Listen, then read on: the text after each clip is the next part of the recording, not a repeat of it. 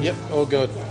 All right, we're doing a. Uh, I like to start series of sermons, and um, I just wanted to start this sermon series. It's uh, going to be called something like this: the Proverbs of King Solomon. Who likes the book of Proverbs? Me. Yes. Yeah. You find it a, a, a helpful book? Yes. It's got some really good stuff. Well, we're going to go through it uh, and really study each of the proverbs because I think they're going to be very valuable to us in living our, our Christian life. Um, but I want to, just to get started, I wanted to give a bit of an introduction to the proverbs. And if you can turn in your Bibles, so turn to Proverbs 1, chapter, uh, verse 1. And it says, The Proverbs of Solomon, son of David, king of Israel. So it's the Proverbs of Solomon. You remember his father, King David? Or you, you probably never met him, but he's in, he's in the scriptures. He is the father of Solomon. But the kingdom of Israel was handed over to Solomon by his father David. David was a man of war, whereas Solomon was a man of peace. He was known as a man of peace. The wars and other stresses of David's life produced many of the wonderful Psalms we have today, mm. whereas the peace and prosperity of Solomon's life produced in him the book of Proverbs and Ecclesiastes. And Ecclesiastes is a book that, to actually read as a Christian, you really need to understand the context from which it's coming to really get a grasp on Ecclesiastes. But Proverbs, not so. Proverbs are, are truth statements, obvious observations from life. So we're going to look at this, um, uh, the book, because it, I think it's going to be very, very valuable to us. We should ask God to give wisdom. In James 1.5, he said, If any of you lacks wisdom, he should ask God, who gives generously to all without finding fault, and it will be given to him. If you ask God for wisdom, it will be given to you. And who knows that Solomon did that very thing? And we're going to look there. So just turn in your Bibles to 2 Chronicles. And we'll go to 2 Chronicles chapter 1, verse 1. And it says, Solomon, son of David, established himself firmly over his kingdom, for the Lord his God was with him and made him exceedingly great. And uh, so Solomon was made exceedingly great by God. So it wasn't because of any great uh, thing that Solomon was doing, it was God doing it in him and through him every aspect of, of Solomon, from his character to his wealth and the kind of leader he was, was granted to him by God and God alone. And if we read 7 to 12, what happened was Solomon went and sacrificed a lot of bulls. Um, he, I think it was about a thousand of them. And it says that that night in verse 7, God appeared to Solomon and said to him, Ask for whatever you want me to give you. You can imagine today if someone said, if God said to you, ask, you know, for me, from me, whatever you want. What do you want? I'll give it to you. You know, most people will say money, won't they? Give me more money. Give me more money. Wealth. You know, give me fame. Make me famous. Make everyone know my name. Make me the most liked person in the world. You know, things like that. Make me happy. Give me happiness. Who said that one? Everyone wants to be happy. Nothing wrong with that. However, if you if you ignore God, you can't be truly happy. Solomon answered God, You have shown great kindness to David my father and have made me king in his place.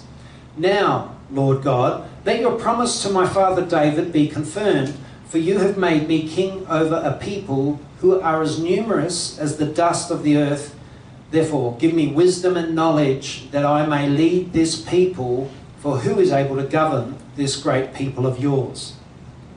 So, what a wonderful thing to ask wisdom and knowledge. He didn't ask for anything other than help me to lead, help me to live a righteous life and be an example to everybody.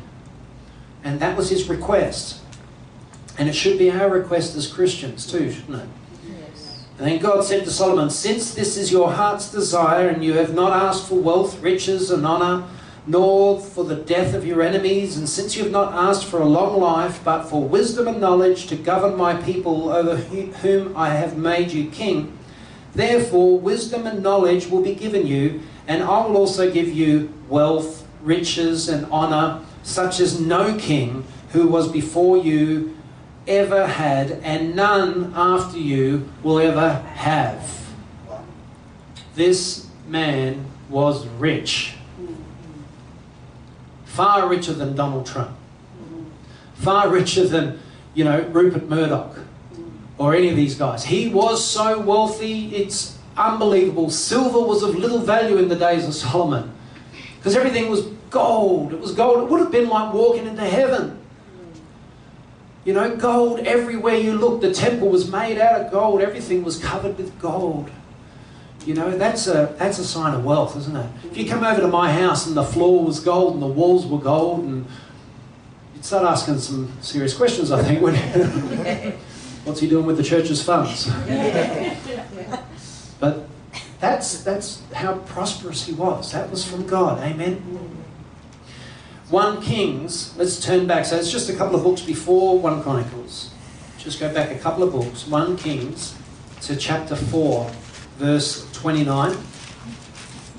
And it says this God gave Solomon wisdom and very great insight and a breadth of understanding as measureless as the sand on the seashore. So this guy was like a Leonardo da Vinci. He was given such great wisdom and understanding and knowledge beyond that of any man. So he wasn't just rich, he was smart, really smart. Solomon's wisdom was greater than the wisdom of all the men of the East and greater than all the wisdom of Egypt. He was wiser than any other man, including Ethan and the Ezrahite, wiser than Heman, Calcol, and Darda, the sons of Mahol. And his fame spread to all the surrounding nations. So these guys must have been known for their wisdom, but Solomon just trumped them. He was so much wiser. When I said Trump, I didn't mean Donald Trump.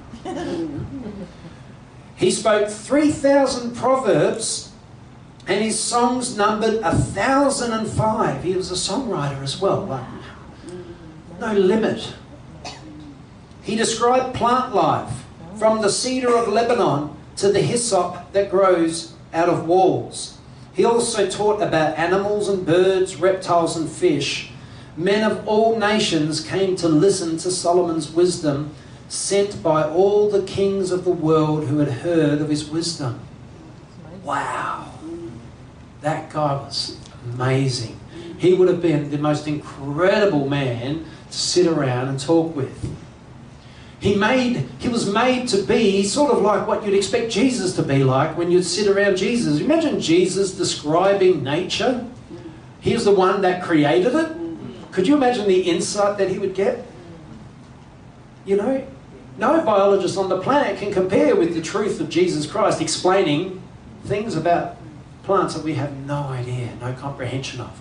And He knows it because He put it together. He built it. He made it. Amen? Incredible. Now, there is a warning. There's a real big warning in this. And some this is the thing. Solomon was he had all this wisdom, he was this smart, he was incredible in, in fame and, and fortune and, and so on. Yet you, you listen to what these words tell us about Solomon. 1 Kings chapter 11. So just go to chapter 11. This always freaks me out when I read this. I just can't comprehend that such a smart person can fall to this. King Solomon, however, loved many foreign women besides Pharaoh's daughter. Moabites, Ammonites, Edomites, Sidonians, and Hittites. They were from nations about which the Lord had told the Israelites, You must not intermarry with them, because they will surely turn your hearts after their gods. So he fell in love with women that God distinctly said, Do not marry them. They will cause you to fall. And even in his great wisdom, how can he, they make me fall? I'm the smartest man on the planet. I'm the wisest man on the planet. You know, there's a difference between wisdom and smart too. You can be very, very smart but lack wisdom. And you can be very, very wise and get lured away by beautiful women. That's really what it's saying. Beautiful women lured him away. Nevertheless, Solomon held fast to them in love. He had, listen to this, 700 wives.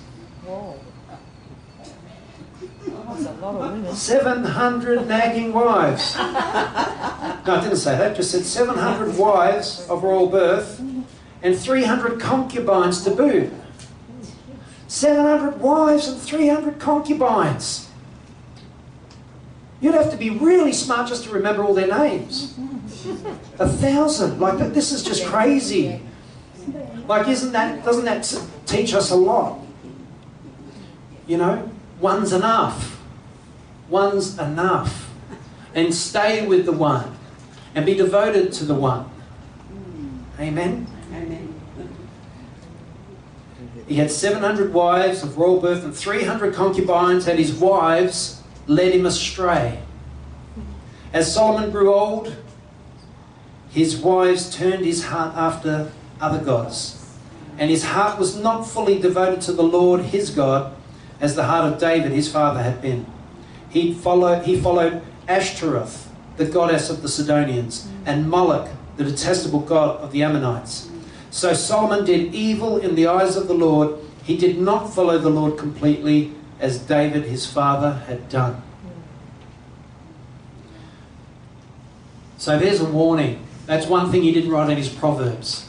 Do not marry a thousand or seven hundred wives. That could have been a really good proverb that he could have learnt from. Mm. Amen. Be devoted to one, stay with one, and have eyes only for one. And we read that through the scriptures, and there's a prime example of what how a man can fall, no matter how wise he is. But that doesn't discredit the, um, the Proverbs in any way, does it? No. Because the Proverbs were inspired by God. They come from God. His wisdom came from God. So anything that comes from God is holy, righteous, and true. Amen. Amen. Even if the vessel with which it comes from can get corrupted. Yes. You know, there's lots of um, uh, men of God that in their early days they were really, really strong in God and they were very, very good. And I was blessed by their ministries. And then later they fell into disrepute. And and a lot of people just abandon all the teaching of their early days. But I still get blessed by certain, um, you know, people that had their, their ministries were ministries of integrity at the time, but they fell later in life. Um, but you've still got to be wise in everything you read. So I remember when I wrote my first book, it was uh, uh, called God's Heart Cry for Revival. I was quoting in that book, this is how long ago I wrote it, Benny Hinn. I was quoting other Tommy Tenney and other men of God that, and Rick Joyner and people like that who now have been found out to be, uh, you know, gone astray in many respects. Um, but if you read the quotes that I'm using, they're straight from God. You know, these these were quotes straight from you know, uh, like it was like God's voice was speaking through them at the time, and then they were led astray. Just like Solomon, he wrote the book of Proverbs, but he fell later in life. He started worshipping Ashtaroth, you know, and all these foreign gods. But a proverb, it comes from the Latin proverbium, and it's a simple and concrete saying. Concrete meaning rock solid popularly known and repeated that expresses a truth based on common sense or experience. So it comes from experience.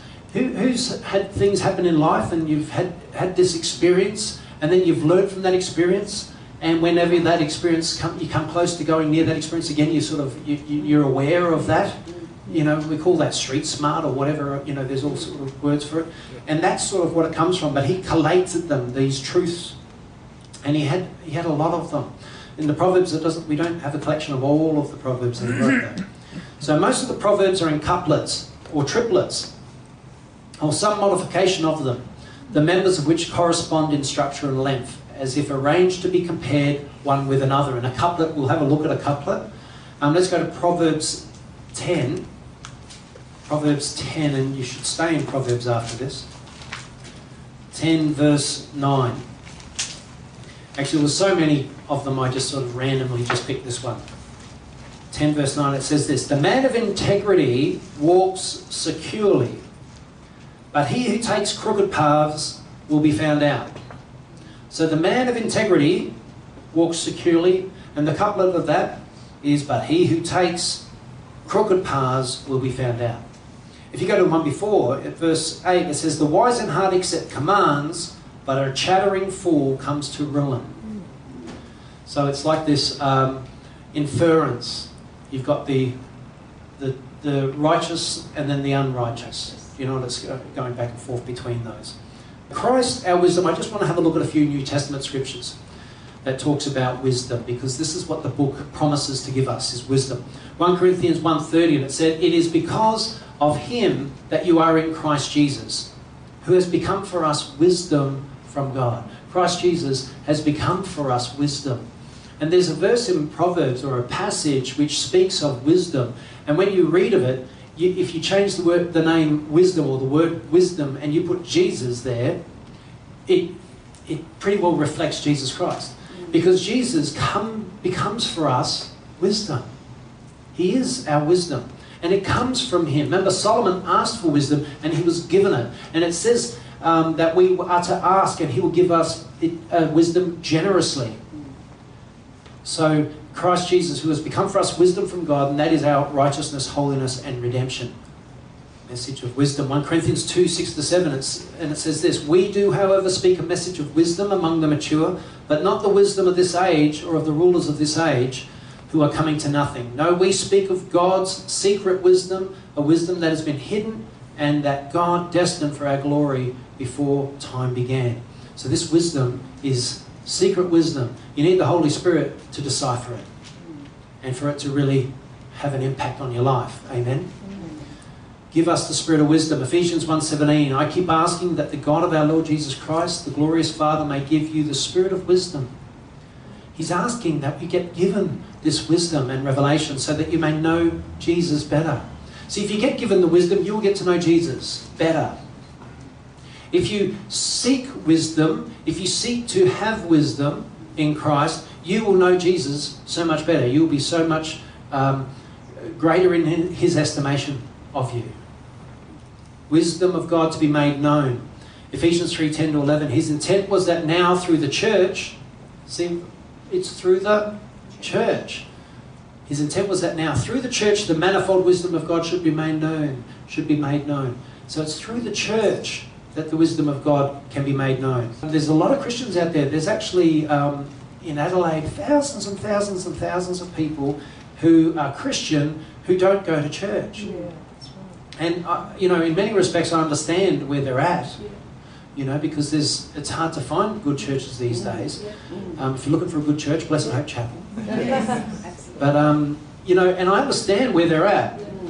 Um, but it, it's so important to get and, and search. You know, it says seek and you shall find. You know, we've got to seek and find that place where you're getting fed. You know, and I say that to a lot of American people that uh, email me who watch our videos, and a lot of them, you know, they, they don't go to church on Sundays, they watch our videos on Sundays.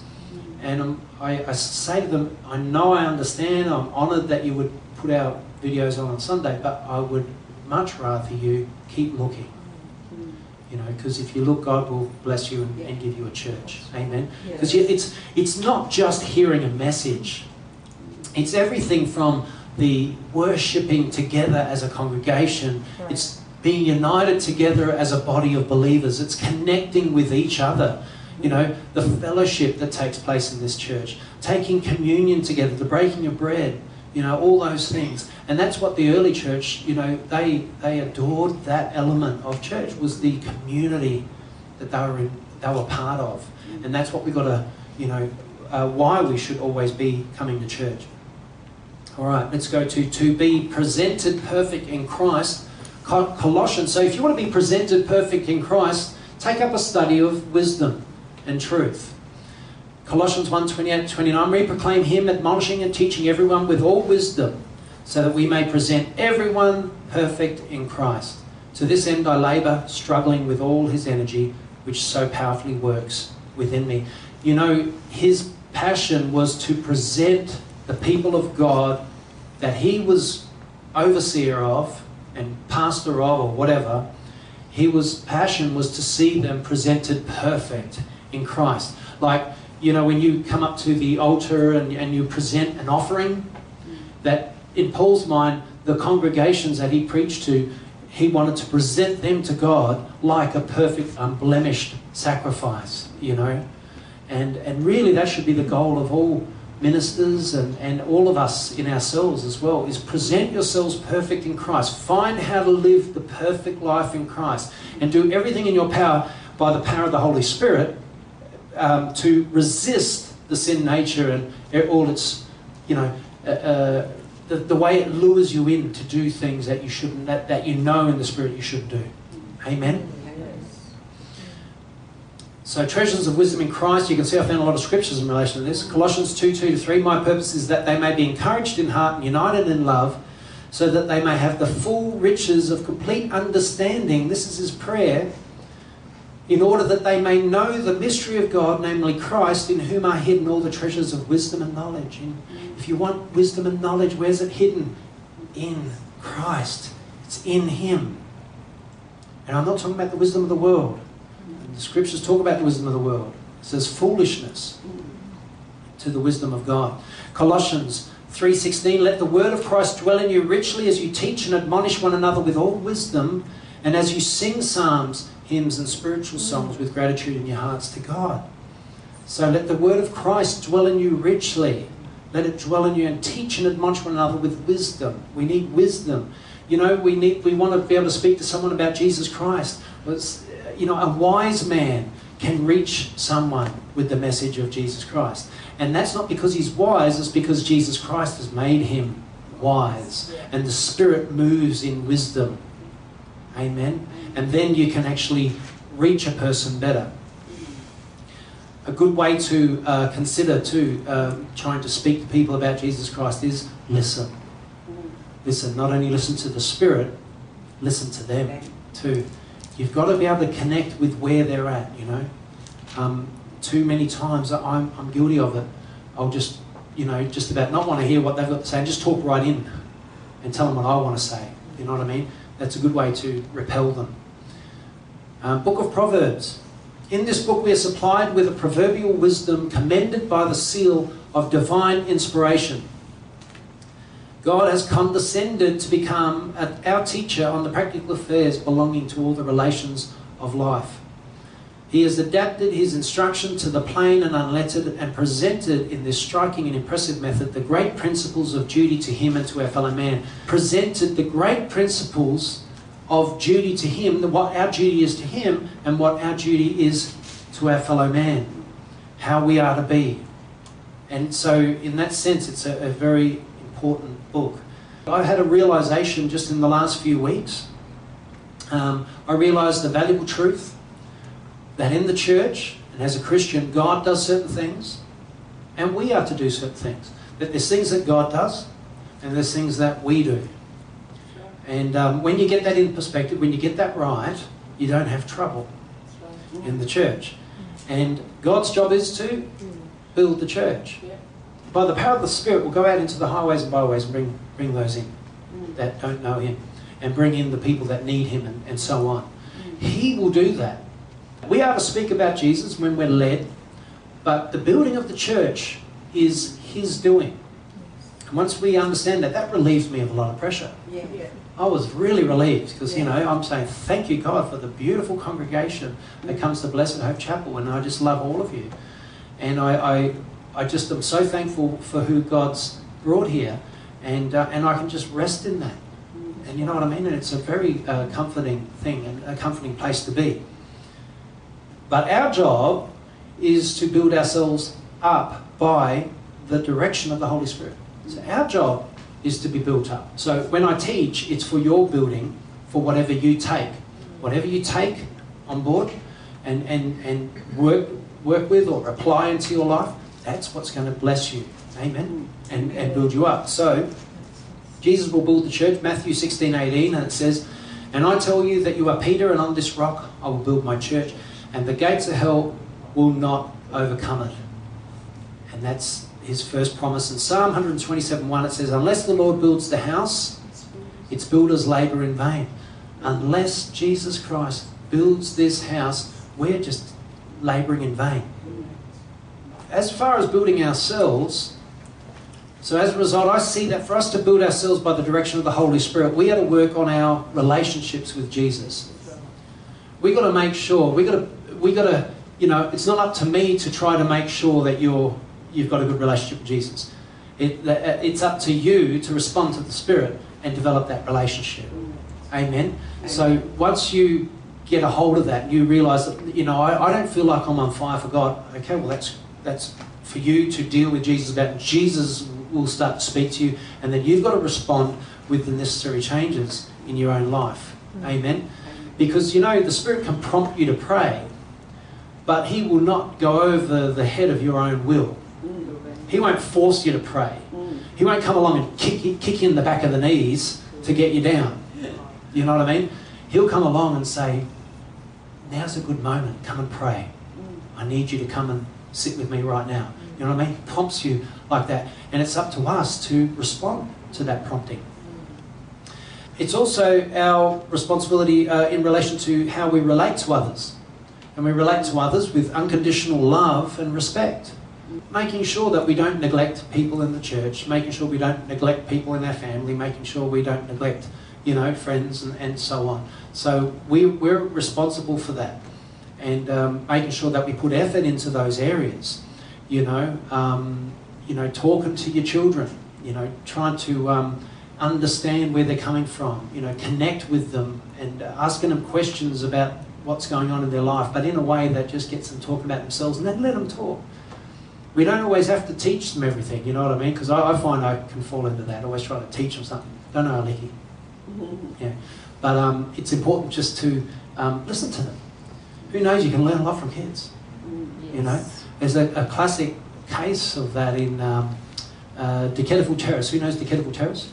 You know the big roundabout, the crazy roundabout in Dequetteville Terrace? Yes. Yes. Now they put another little roundabout, so there's two roundabouts connecting each other. And they had major problems in that one roundabout.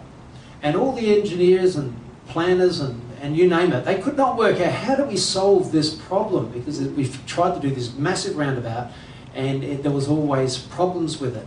Anyway, they made a competition up and gave it to all these university students to come up with ideas, fresh minds, fresh insight. And they um, came up with, uh, one student came up with that second roundabout concept.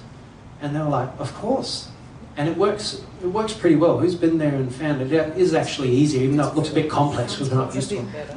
Yeah, yeah, I know. It's, I, I always think that where there should be roundabouts, there never are. There lights, and in that situation, that really should have been a set of lights there. Mm. Yeah. So unconditional love and respect and knowledge of the word in both. So it's up to you to read this thing.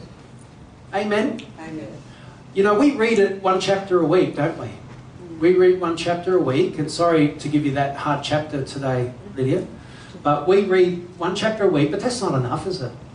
You know, and sometimes there's a difference. Who knows? There's a difference between reading the Bible and studying the Bible. You know, sometimes it's it's good to dwell on things and reread things. So sometimes it's good just to read one chapter and then read it again, and then the next day read it again, and really get it into your heart. Like try to absorb what it's saying, because it's the Bible is rich with truth, absolutely rich with truth. So the full counsel of God is something that you've you've got to be responsible for, and uh, as well as to grow in knowledge and wisdom, which is character development. I've seen in the past some of the you know meanest and rudest people I've met have been in churches, and it's like you're just thinking, hang on, these people have been believing in Jesus Christ for 20 years or 30 years or whatever, yet they're so um, their character has not changed. They've not become, you know, uh, relatable. They haven't become um, loving in their spirit. They've become hard. They've become insensitive to change, you know. And uh, that shouldn't be the case, should it? Now, if God's doing a work in you, He will take you from that place and He'll bring you to, and soften you and make you a loving person. And it's a truth. The truth of the matter is this: a true Christian will get transformed step by step, increasing, increasingly, you'll go from glory to glory to glory as God transforms you into the person that you're meant to be in His sight. You know? And so character development is very important, which is really what the Proverbs are all about. It's going to help you with, with those kinds of uh, understandings. So, just a quick overview of chapter 1. And I don't know how far I'm going to get into this today, but um, we've just we looked at the author Solomon. Chapter one, verse two to four, is talks about the purposes of the proverbs, Chapter, uh, verses 5 to 6 is an exhortation to listen and heed the words in this book. Uh, verse 7 gives us the first proverb. And you, you, should all know it as the beginning of wisdom. That's as much as I'm going to give you. We'll have a look at that. The first proverb is given at verse 7. Verse 8 to 9 are the rewards you get for listening to the proverbs and the teachings of your parents, your godly parents. Verses 10 to 19 talks about not going along with evil men, not and or men or women, not to go along with them, not to go along with the status quo, not to go along with what all the you know your friends are doing or what all, all your you know um, school friends are doing or whatever. You, you don't want to go along with them because a lot of them are on a on a really bad course, and a lot of Christians get tempted to try to fit in and do as they do. Because if they are too Christian, they feel they'll be rejected. Um, so it's really important if you're a Christian, you know, as, and this is, goes for adults too. How many of us try to fit in sometimes? Yeah. You know, you go into the workplace yeah. and, you know, people are uh, talking the wrong way, but you just sort of try to fit in. You just flow with what they're, what they're saying. It's a hard place to be. So we need wisdom in how do we handle these things, these situations. Uh, verse 20 to 21 talks about um, that wisdom cries out. Wisdom cries out to, to men and women. And verse 22 to 33 uh, wisdom mocks the foolish. So we're going to look quickly at the purpose of Proverbs, verses 2 to 4. Let's just go there. And it says this that the Proverbs are for attaining wisdom, for attaining wisdom and discipline, for understanding words of insight, for acquiring a disciplined and prudent life, for doing what is right and just and fair, and for giving prudence to the simple and knowledge and discretion to the young. And so I just want to look at uh, each of these words. Wisdom. Wisdom is the quality of having experience, knowledge, and good judgment. If you have wisdom, then you, you would be seen as a man or woman of great experience. Um, people will recognize that straight away. That you would have knowledge and you'd be able to judge things very, very well. People will come up to you, what do you think I should do in this situation? Because you seem to know what to do in every situation. You know, that's wisdom. That's insight. The other thing he, it says in the Proverbs that it gives you is a disciplined life. So the practice of training people to obey, obey a, a code of behaviour.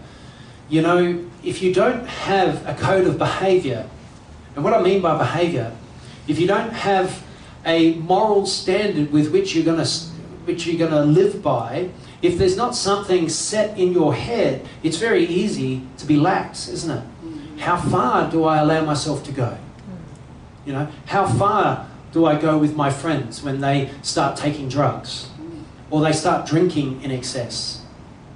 You know, how, how far do I go in these situations? You need to be disciplined in all those things. And uh, you know, we always we always see when we think of discipline, well, there's two meanings of the word. One is the discipline is when you're disciplined by your teacher or something. In the old days, they'd whip you, you know, sort of thing. It's not the discipline we're talking about. But you don't want God to discipline like discipline you like that because you've been so disobedient. Amen.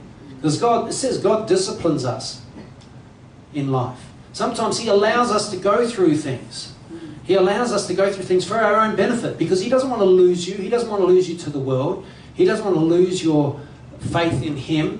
So He allows you to go and learn from experience. Because if you're not wise enough to hear the words taught to you and, and change, you know, when, a, when you've got a little child and the little child runs into the kitchen and you've got the oven on, and you say, Don't touch the oven, it's hot, it'll burn you. And the little kid, Yeah, yeah, yeah. And he runs out. And then next thing you know, you hear this scream and he came in and he touched the oven. And he, he needed that experience to know not to, not to touch. You, sometimes just telling him not to do it is not enough. But other kids, you'd say, don't touch the oven, and they'll never touch the oven. Who knows? Parents know what I'm talking about. You know, some kids are just like that. Some kids, you, you, can tell them once and they won't do it. The next one, you tell them and they have to be told 20 times and they still do it.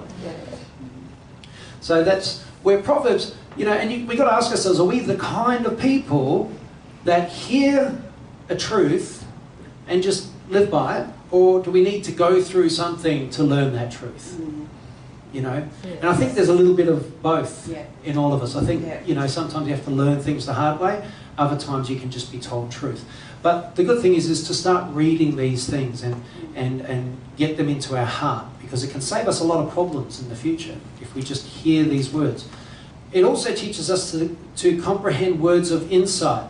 Now, insight is the capacity to gain an accurate and deep intuitive understanding of a person or a thing.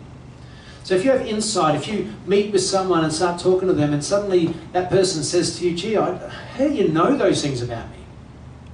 You know, or you know, uh, you just have this incredible intuitive understanding of people or things in life, and uh, God can give you that. Remember, these things come from God. These are gifts of the Spirit, mind you. The gift of wisdom, the gift of words of knowledge.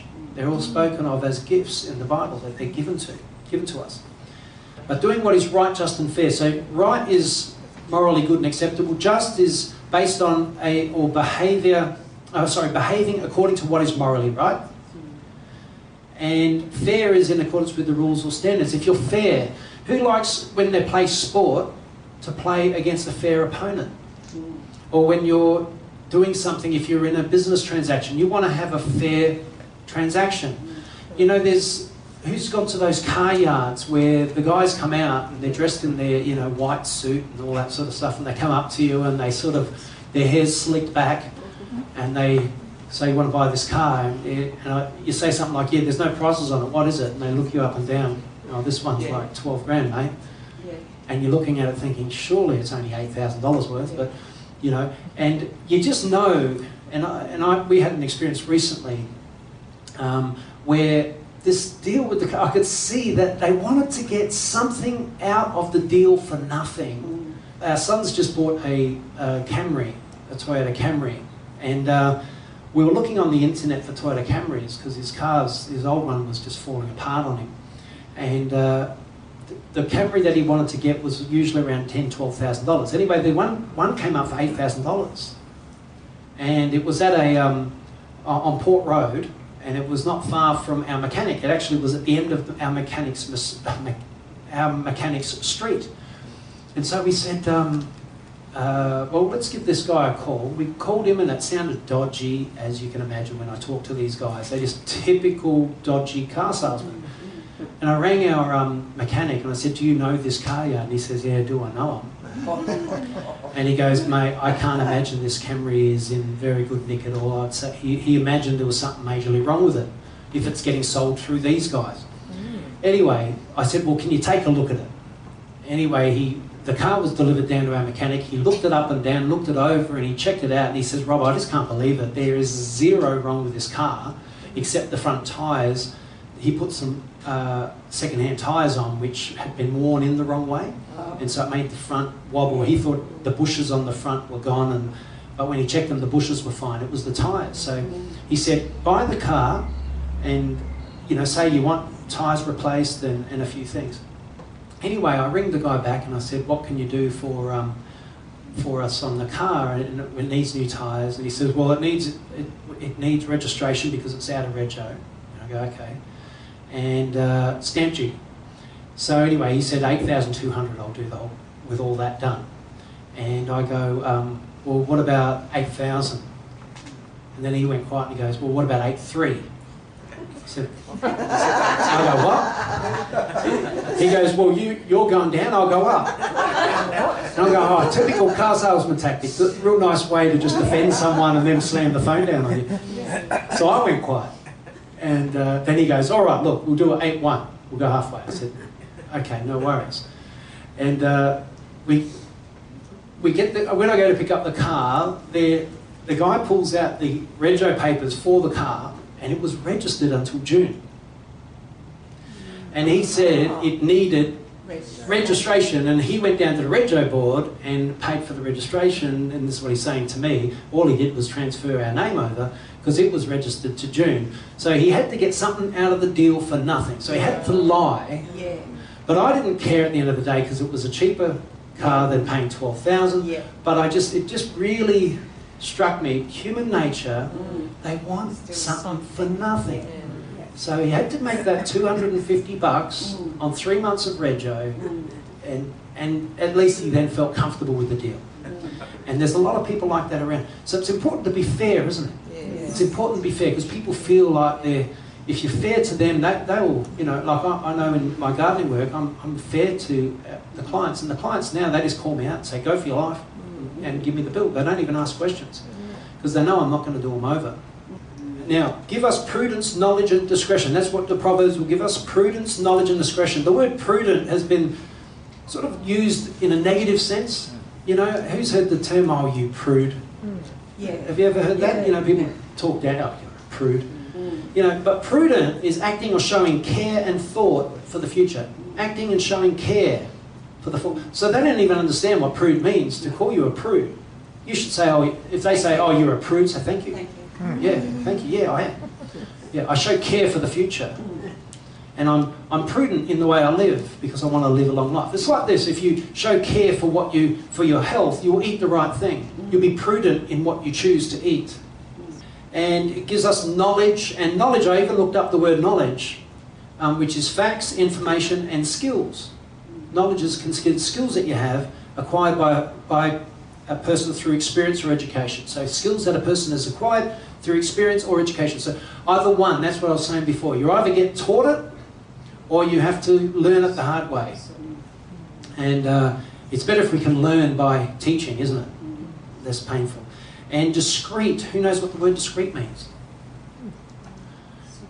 Careful. Isn't it funny? We, we know, we get a sense of what the word means, but it's hard to put in the words. And it's, I always find it interesting, words that I think are so obvious in their meaning, and then I look them up and I think, wow, what an incredible meaning each word has. So discreet is careful in one's speech and actions, careful in what we say, careful in what we do, especially in order uh, to avoid causing offence.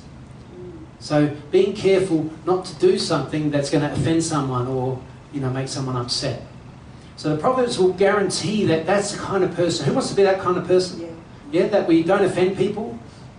We act discreetly. We're prudent with ourselves, with our life. You know, we know what to do in every situation. There's never a doubt in our mind what is right and wrong.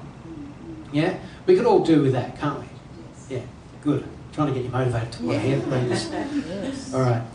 This is exhortation to listen and heed. Proverbs 1 5 to 6. And it says, Let the wise listen and add to their learning. So if you're already wise, you're going to get wiser still. And let the discerning get guidance for understanding proverbs and parables, the sayings of and riddles of the wise. So it should be a desire in our heart to understand the riddles of the wise, these proverbs and parables. And that should be a, a passion that we have. So the book of Proverbs is both a book for the young and the old, both the wise and the not so wise. We won't say foolish because foolish is another meaning altogether because it tends to be you got wise and the foolish, but it's it's wise and not so wise because some kids are very wise. Actually, we've noticed, and Vina Vina noticed, she went to a um, uh, like a music thing that was going on, and she says the people that were behaving the worst were our age group, and the ones that were behaving the best were the young ones. They were much more careful in how they acted, probably because they didn't want to be found on, you know, a video on Instagram or Facebook of them acting like a Looney Tune or something. But the older ones were carrying on like pork chops. Um, so it doesn't matter if you're old, you can be wise young. You know, age doesn't necessarily bring wisdom. You know, it brings wisdom if that's what you seek through your life. If you want wisdom and you seek it with all your heart, you'll grow old and wise. But if you don't give much consideration to it and don't worry about it or care about it, then yeah, it doesn't come. So it comes to those that seek. That's why it says, Seek and you shall find.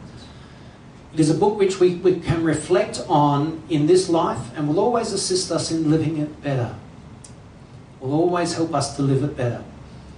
The first proverb, and this is what I wanted to get to. Who likes this proverb 1 7? Let's go there. And it says, The fear of the Lord, in this, my version, it says the beginning of knowledge, but fools despise wisdom and discipline.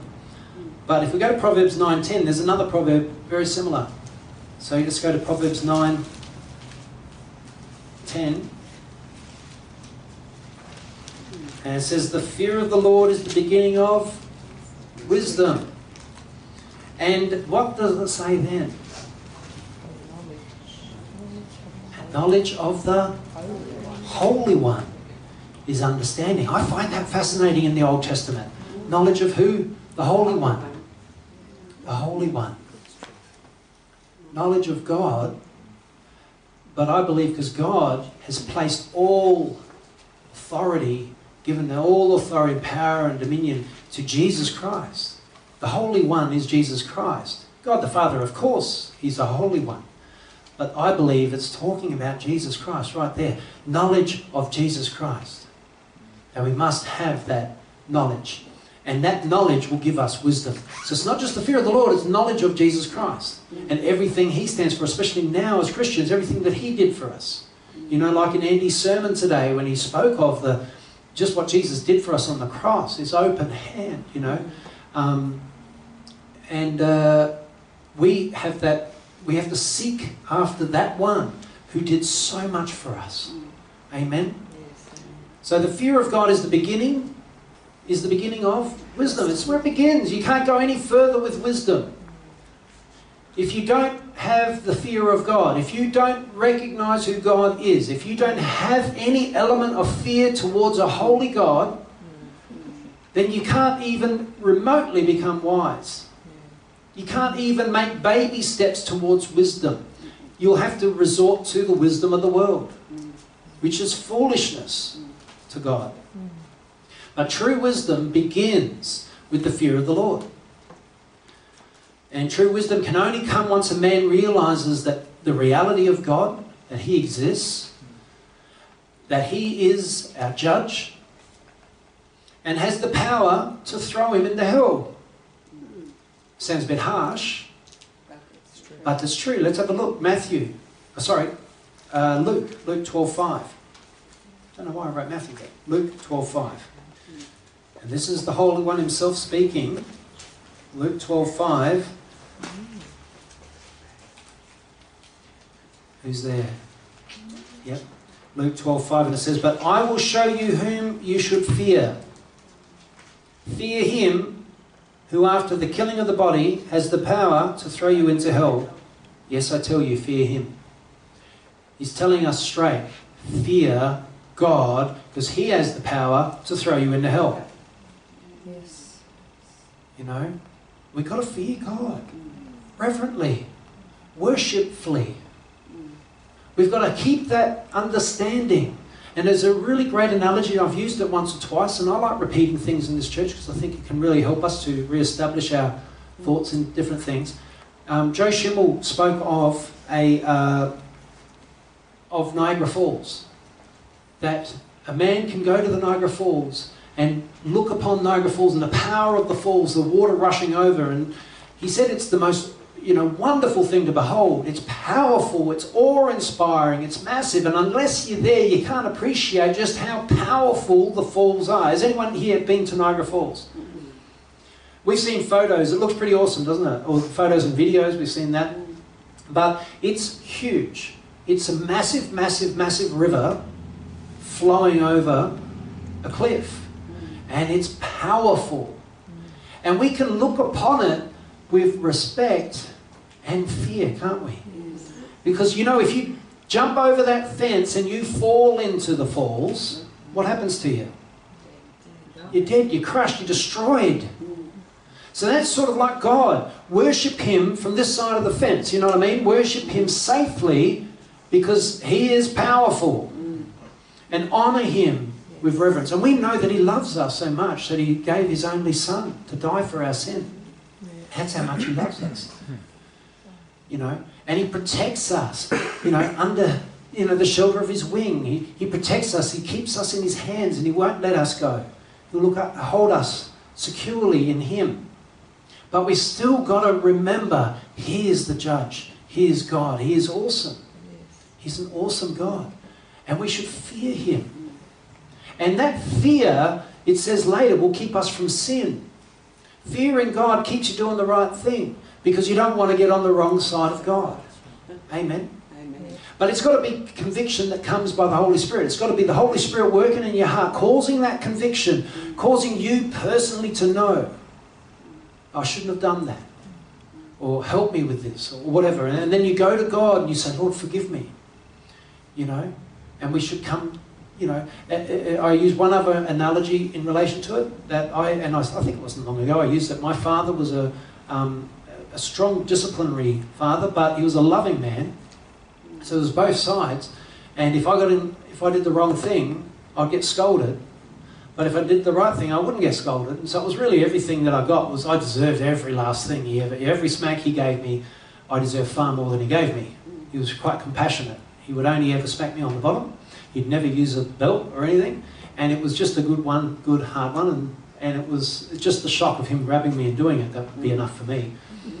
Um, but he was a loving man because I could still go up to him every night and give him a hug and a kiss. Just because he was strict with me did not make me hate him or fear him to the point where I was too afraid to go near him.